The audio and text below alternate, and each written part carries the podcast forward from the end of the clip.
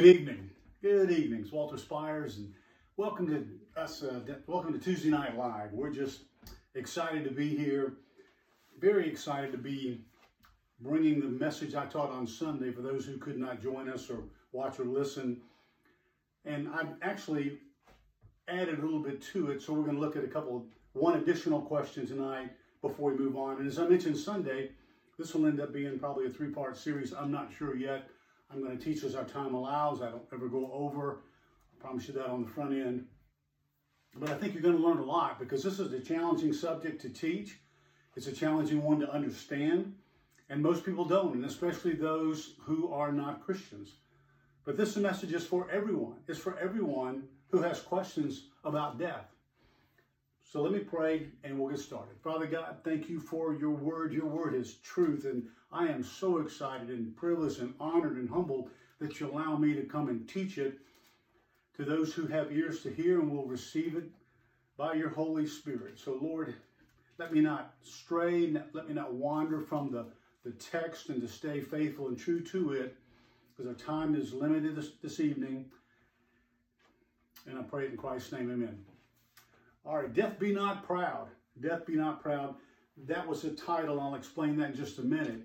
For weeks and weeks now, going back into December, we have personally experienced with families, not our family immediately, but our families, our Christian family, and some people very, very close to us, and some we've worked with before, ministered with before, and some we just, we love them. And though some we're not distance close right now. We, we mourn with them. We mourn with them and grieve with them over their losses. And just the most recent, a couple of weeks ago, this two-year-old precious, precious little grandson of one of our friends over in Arkansas finally succumbed to this long battle with leukemia. It's an incurable version. He went through so many different treatments and things to try to find a cure and was lifted up and bathed in prayer all over all over the world, just as uh, my, one of my best friends' granddaughters, who's 16, was involved in an auto accident. And after weeks of struggling and fighting and hanging on, dealing with all kinds of broken bones, fractures, skull, all kinds of intracranial pressure issues that really never did sufficiently um, subside for her to survive, she too woke up in the precious arms of Jesus, our Savior.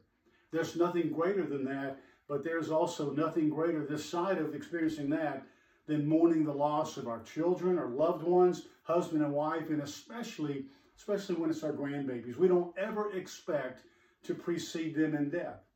And yet I've spoken at funerals before, and we've just seen this happen. And, and, we pray that we don't ever personally go through it, but we do, and we walk through with these dear, dear, close friends, brothers and sisters in Christ who were just mourning that loss. And, and then a few weeks ago, got word that a plane crashed in East Texas, and on board were um, five people, I think, that were uh, all from Harvest Church in Memphis. And we know people there and staff, and a good friend of mine is executive pastor, a former friend of mine, I haven't seen him in many years. He was killed, and, and um, four of them were killed, and the senior pastor is the only one that survived. And he's in, in, in, very bad shape as well. But just crushing in that church, oh my goodness, press, pray for them, Harvest Church in Germantown, Tennessee. They just crushed because they lost so many people on staff and so many people that were dearly loved and, and needed in that body of Christ. And, and so when we get to things like this, we always ask those questions about death and we always ask why. And sometimes we're angry and we're angry at God. We don't understand why He allows this happen. And some would say cause it to happen, which is not the truth. I will speak to that at some point, probably not tonight. But it's just a hard time. And dealing with death is a very difficult, difficult thing. And so this, this phrase came to me, and I've heard this for many, many years, probably going back to English Lit and maybe high school or college. And the phrase is, Death Be Not Proud. And I didn't really know what it meant. I'd never seen the full poem. And so I started looking it up when that phrase popped in my mind about how I would teach and what I would teach about death and, and how we deal with it and try to understand to the extent that humans can. And so what I found was it's not Death Be Not Proud, it's, it's a sonnet It's called the Holy Sonnet number 10, and it was written by a poet and a cleric of the Church of England in 1609. It was written in 1609 and later published in 1633. That's a long, long time ago. We're talking about 400 years. But here's how it reads, and I'll give you the first couple of lines because when you read it properly, then it begins to make more sense than just flipping out the words, death be not proud. Because there's a comma after death, and it says, Death, be not proud. And the second phrase says, Though some have called you mighty and dreadful. Let me say that again. Death, comma, pause. Be not proud, though some have called you mighty and dreadful. It's a personification of death by this poet, John Donne. And he takes on death and he, and he begins by calling out death and telling death not to be proud and goes on to lecture death about how it shouldn't be proud, calls itself mighty and all that, but it's not. And it talks about us not fearing death and there's a greater power. And so, what I wanted to kind of segue out of that into our message was just with that last part where it talks about that there's some kind of a sense of, the, of, a, of a power that's greater than death. Well, of course, as Christians, we know exactly what that is. We know the one who is the greater power, who helps us to conquer and overcome death. And that's what we're going to talk about for the next few weeks. One of the things that I added in our message for tonight that I did not teach on Sunday, and I'm not sure why, the question just struck me as I was again thinking about this, looking over to see if I would teach it the same way. And generally I do, but I also try to lean in and listen to see if there's other things that can be updated, said better, spoken better, verses that also apply, maybe should be used, and some, some of the ones that I did. And so the question, it's a very fundamental question, and I don't know why I didn't think about it before, but it's pretty simple. And the question is this why do we die? Why do people die? Why is there death to begin with? It's a very fundamental question, right? Like those questions, we have some on our websites. And, you know, why would a good God let bad things happen to good people? That question gets asked when things like this happen. You know, why am I here? There's some of those highly philosophical questions that they're not rhetorical in nature, but sometimes they seem that way. But in this case, this is not. It's a straight up question why do we die? Why is there death? Where did it come from? Now, before I get into answer that question, because there's a very simple answer to that one, very simple, you need to understand this. I haven't spoken this qualifier in a while, but I will. Understand that I am a born again Christian, and so as a Bible teacher and evangelist, I'm going to tell I'm going to teach the truth of the Word of God. Well, I'd like to say the truth, the whole truth, and nothing but the truth. So help me God. Not being sworn in to testify. I'm testifying in a sense to you before the Lord God to be faithful to His Word. And so I believe that the Bible, as do many Christians, but not all, and more and more are moving away from this, is what we refer to as the infallible and the inerrant Word of God. And I've explained this to you before, and I don't have time to get into those tonight. But let me say it this way I believe the Word is truth, as I said when I prayed. It is truth. Now, are there copyist errors and things like that in the Bible? Are there some things somewhat out of place, whatever? Yeah, there are. That's been proven over the years. Has nothing to do with the truth infallibility, that what it says is true and that it can be believed and trusted. It can be believed and trusted. Those are the two things that we as Christians, in my opinion, must believe. Otherwise, a lot of what we believe and the theology we stand on falls apart. Again, different discussion. But I want you to know that because I am preaching and teaching from a point of view of believing the Bible is true. And so I believe the Genesis account of creation, because we're going to go right now to Genesis 2. Genesis 2, and the creation has been finished except for the creation of man. And so I'm going to read the answer to that question why do we die? And there's a couple brief passages I'll share with you. And the simple answer is this I'll jump ahead. Spoiler alert the answer is sin. All of humanity dies because of that three letter word sin. Okay? How do we know that? Again, my reference is the Bible. And in Genesis 2, we're going to read this. And it begins with the creation of Adam. And Adam was created out of the dust, as we know. In Genesis 2, I'm picking up in verse 15.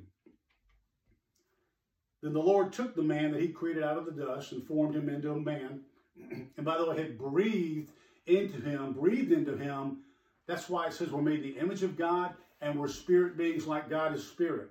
And I'll talk about spirit, maybe get there before we close tonight, I'm not sure. But God breathed into Adam, breathed into his nostrils the breath of life that gave him that spirit, that pneuma from God into man, that is that connection between God and man always eternally. We'll talk about that more. So we have God, we have Adam already created, and it says the Lord took man, that's Adam, and put him into the Garden of Eden to cultivate and keep it. That was the assignment we were given as men was to cultivate and grow and take care of and be stewards of all of God's creation. Good stewards of all of God's creation. In a perfect garden, in a perfect world, perfect man, perfect everything, because God created that way. Okay? So the Lord commanded man, and here's the key. From any tree of this garden, the Garden of Eden, you may eat freely. Go eat. They were all vegetarians, by the way. Even the animals you know, were vegetarians before the flood. You may eat freely of any and every tree, all of them except one, except one. Verse 17, but from the tree of the knowledge of good and evil you shall not eat. For in the day that you eat from it, you will surely die. Okay? You have everything. I created everything for you. You're over it.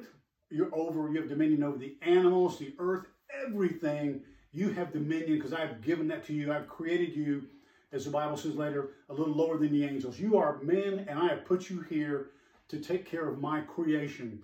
And everything and anything you want in this garden is yours, except that you cannot eat the fruit.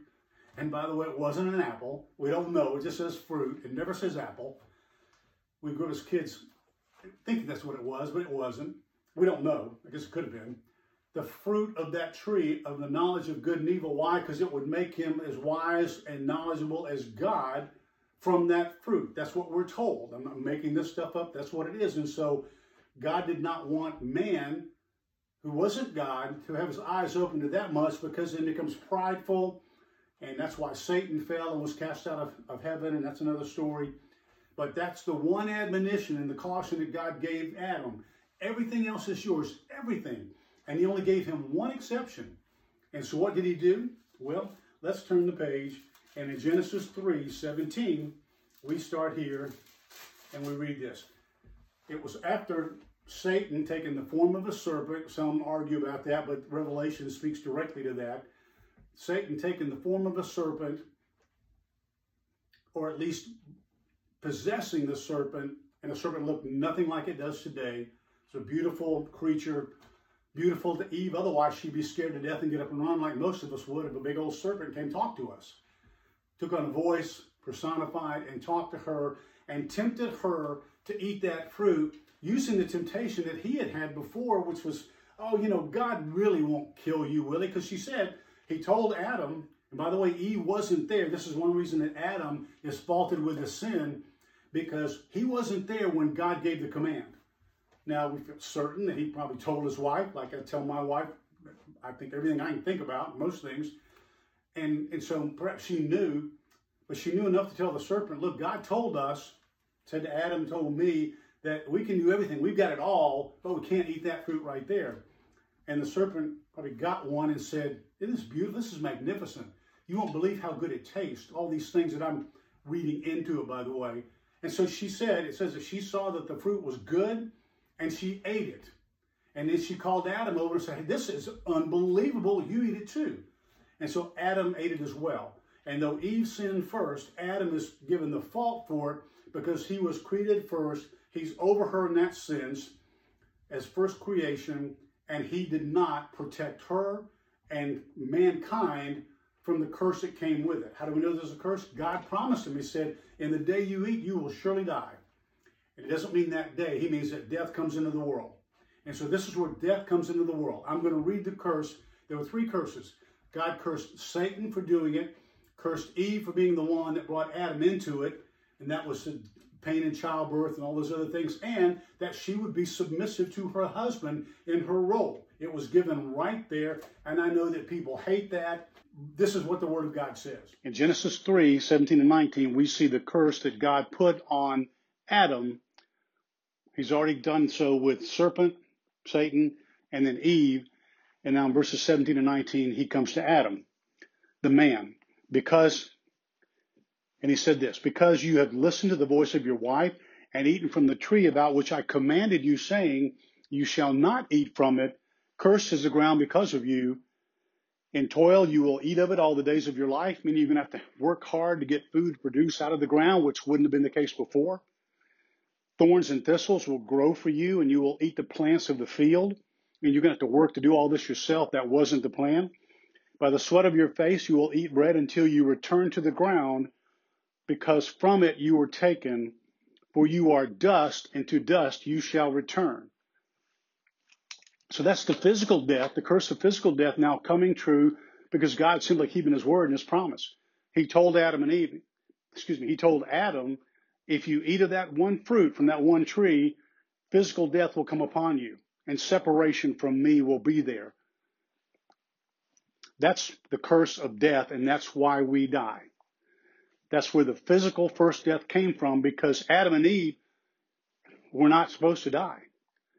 A lot of people don't understand that when God created perfection in the garden, in the world, everything was created, was perfect. Adam and Eve were perfect. And then here comes this sin crashing in. And because of that, physical death means we die. So they lived to be, I think, 900 plus years old. I didn't look up those dates, but people in those generations that followed until the flood lived extremely long periods of time. Why?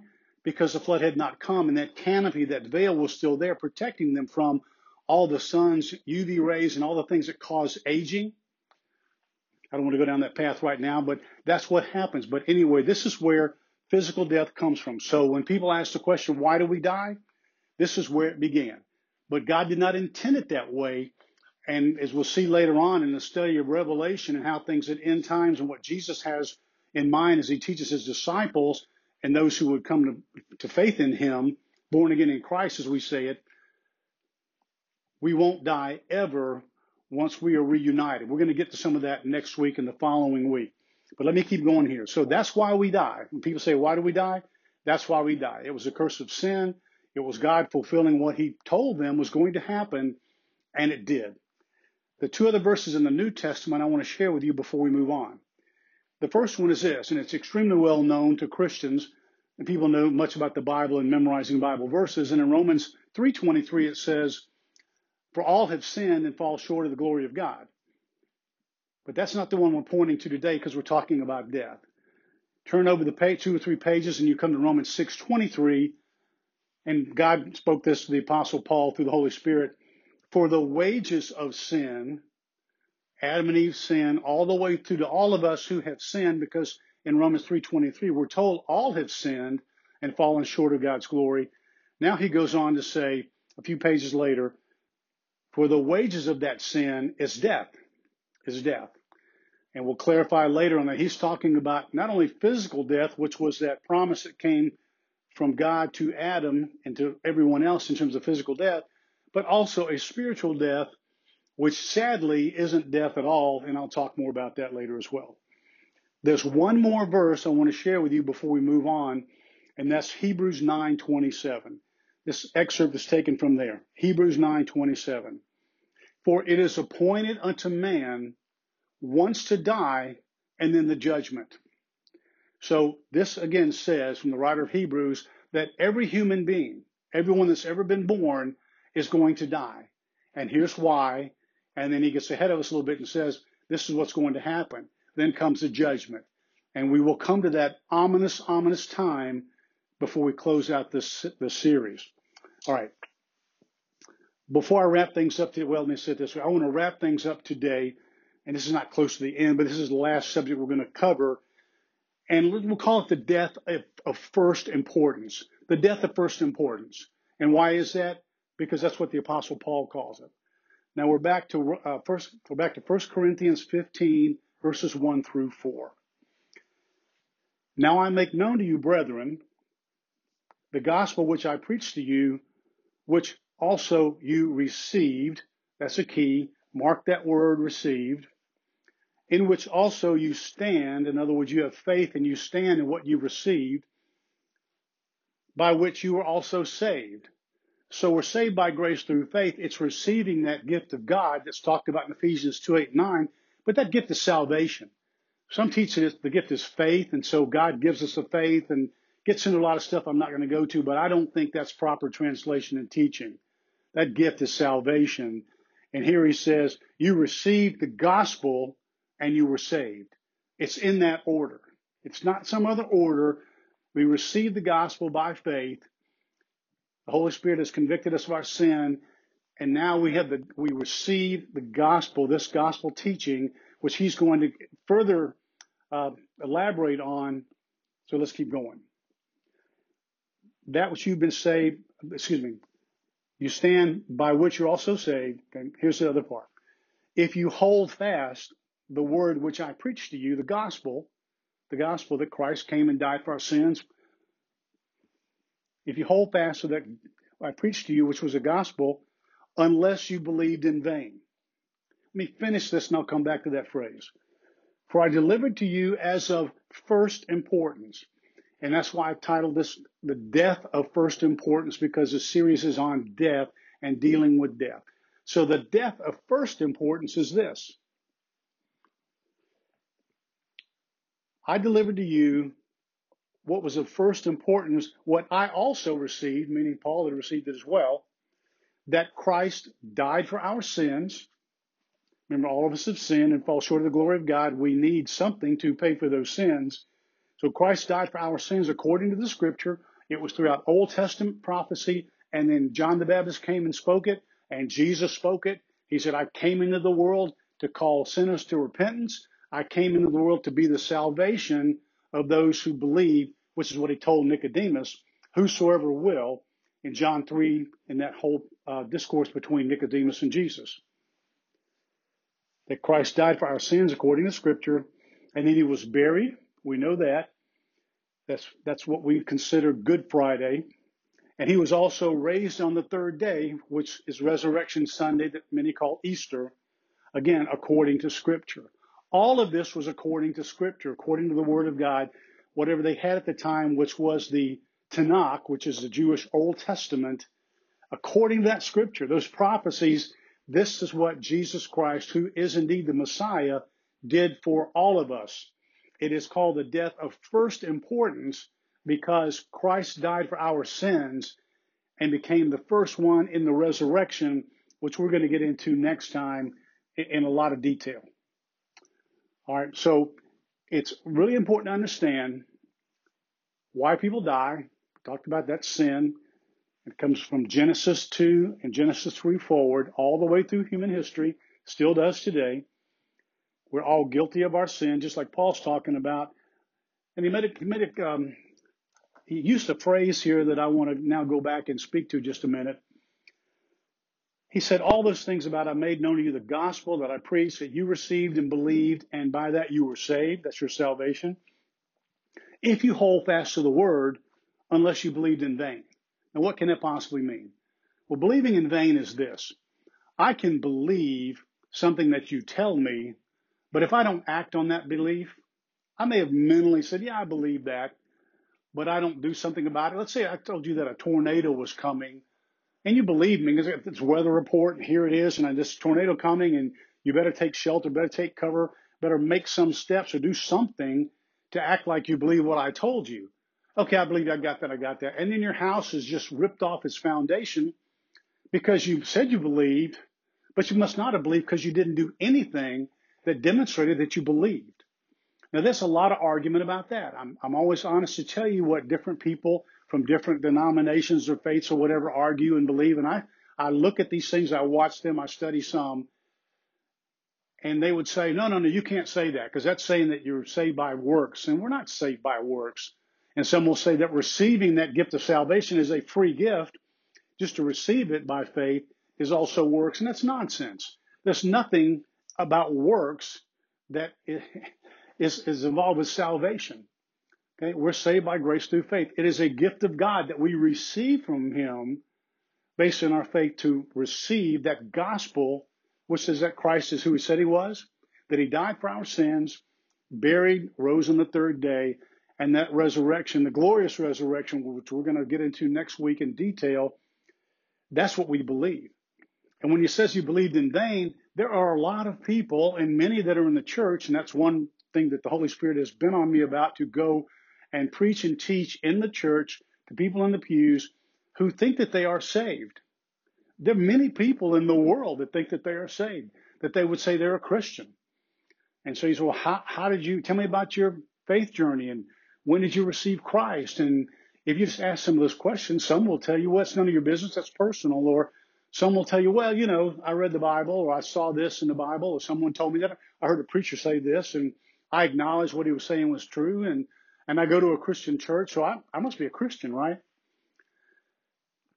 Well, no. The answer is absolutely no. I mean, no more than you're a Jew, even if you're a Jew by birth. And Paul talked about it a good bit. There are Jews who claim to be Jews, but they're not really Jews because they've done nothing to obey God, to obey the law. They weren't really Jews in terms of what God called his people to do.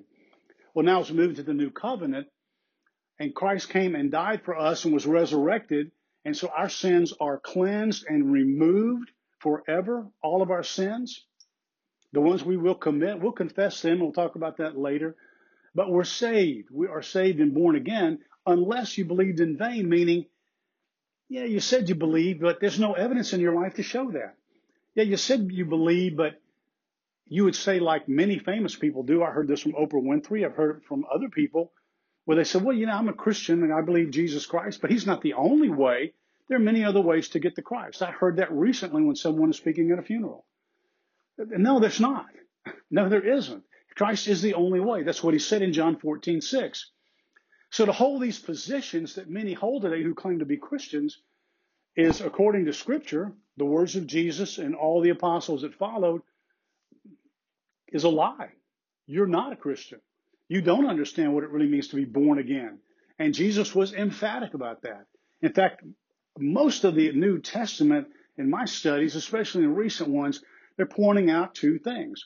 One, that people did not really become born again in Christ because they're producing no fruit they're not living according to his commands. And that's what Jesus said. How do I know you're Christians? If you obey my commands and produce fruit, and that you have the five loves in your life.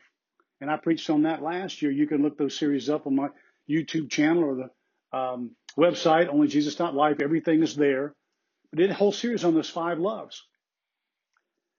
Those are the indicators, and that is the proof text, the proof in your life that you really are born again and you did not believe in vain. But Paul recognizing, just like we do today, but people don't like to hear it, there are many who say that they're Christians and they don't understand the first thing about what it truly means to be born again, which is what Jesus said the requirement is the first requirement of new birth, just like his death was the first importance there. That's it. So that's what it means to believe in vain, or reality, to not believe. I hope that helps you understand better. Death is, man, it's hard to deal with. It has produced sorrow, probably some from the very first. I'm sure that when Adam and Eve physically died and they were buried, cremated, whatever happened, there were people mourning and sorrowful about it. But there's two deaths we're talking about here. And that's what's told in Genesis, you see, and then we learn throughout the rest of Scripture. And I'll talk about this more next time. It's understanding that there's body, soul, and spirit, and that there are two deaths. And the second one really isn't death at all. It's referred to that, but I think it kind of confuses people. The first one is that physical death, that beginning with Adam, everyone has died unless, of course, you know your Old Testament and you know that, in fact, Enoch first in Genesis said that this is a great verse. I love it. It said, Enoch walked with God and was no more. He was gone. he was raptured out, taken out, just gone. Then Elijah, the prophet, was carried off in a chariot of fire in front of many, many observers, including Elisha, who was his um, successor. That's it. In Scripture, those are the only two people that were not that did not die physically, including our Lord and Savior Jesus Christ. He died physically for a reason, that his blood would be shed, that he would be that propitiation, that word means substitution for our death, should have been us on that cross, should have been our blood spilled, because the Bible says clearly again in Hebrews, without the shedding of blood, there is no remission or cleansing of sin. From the Old Testament covenant with Moses, when the blood came in, the blood of animals, the blood continued all the way through Christ, the final sacrifice, because it said he died once and for all for our sins. So I hope that helps you understand some because when we die, if we're born again in Christ, we die physically. But the other side, that other death, I'll speak to briefly and then we'll talk about it both next week and the following week, is the second death. Well, that's talking about spiritual death. And spiritual death really isn't death at all. That's when we get into the what you people refer to as the afterlife, only isn't really an afterlife per se because our spirits do not die. Our spirits are that connection piece to God. Remember God breathed into Adam. Human beings, mankind is the only God breathed creature ever in all of creation. And that's the spirit, breathing the spirit of God into us so that we have this connection to God.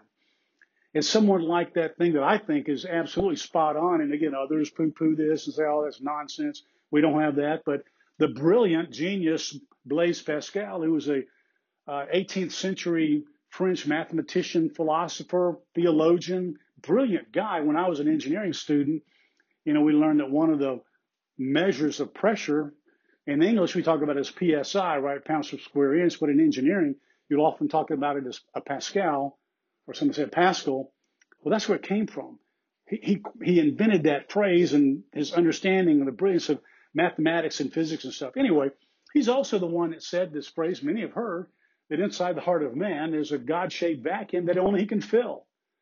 And I think that speaks well to what I'm talking about. This is spirit longing, this connection to God. And that's why we see everyone's trying to find some way to fill that. And so God becomes sex, drugs, pornography, anything, people on these trips and things, and like there's one famous athlete going off in the darkness for days, and everybody's trying to connect with something because everyone knows there's something more. It cannot be just about humans this life. Look around at what's going on, and and, and, and even foolish people realize there's got to be more than this. Do I just live and then I die? Well, many people believe that. But that is not what the Bible teaches, and that is not what this second death means. And the second death means that spirit doesn't die. That spirit is sentenced to hell because of a rejection of Jesus Christ, or blessed with heaven is that reward for being born again and not believing in vain, as Paul talked about. That's the good news. That's the good news we celebrate every time someone that we know is born again in Christ, professing Christian that lived it, and we can we just know that we know. We celebrate that. We celebrate that. But it's still hard. I've spoken at funerals and um, it's still hard. But it's, but it's so much different when you're up there celebrating someone's life because it's continued on. And we'll talk more about that as we get into talking more about heaven and hell and, and other things like that, that again, people want to know about. And the Bible teaches a lot on that. It's not 100% clear, but there's a lot of truth, and we're going to dive into that next time as we begin talking about resurrection. So let me close by just giving this invitation, pleading with anyone, pleading with anyone who has heard what I've said. You've watched it, you've read it, maybe on my notes, you've, you've listened to it on the podcast. It's on Anchor and Spotify and every major player, everything that I do. And it's not a commercial. There's no money involved with it. There's just biblical teaching of truth that I want you to hear for one reason. I don't want you to turn this video off. I don't want you to uh, turn off the podcast or radio wherever you're listening to this reading. I don't want you to do that without coming to grips with your own sin, your need for a Savior, and that Jesus Christ is the only way. And we use this verse just about every week in John 14, 6, because they're Jesus' words. So it's not from Walter. It's not from anyone else in Scripture. Jesus alone said that I'm the way, the truth, and the life. And here's the key.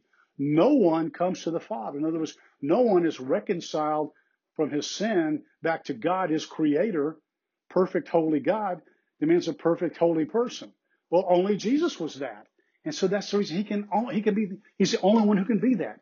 That propitiation, that substitution. He's the one and the only one. So I'm pleading right now that you would bow the knee, confess your sins, and just receive him. Believe, as I said, receive him. And in that do, and in so doing, you will have your salvation eternally, forever. It's great. And you'll really enjoy the rest of this series so much more if you do. Father God, I pray that someone somewhere is receiving this through some means and understands that it's the truth and that your Holy Spirit is on them right now, on them about their sin, their life, there's stuff going on, and they're searching and seeking for something else that He would breathe into their spirit even now this truth that Jesus Christ is that one and the only one who can save us and redeem us to the Father and then give us this glorified life afterwards and the power and strength of the Holy Spirit to live between now and then for Christ's sake and Christ's sake alone. Amen. God bless you. See you next time. To learn more about how you can become a Christian or grow in your walk with the Lord and receive freely of all the biblically based content we have created or donate to help keep this ministry going strong, go to onlyjesus.life. That's onlyjesus.life.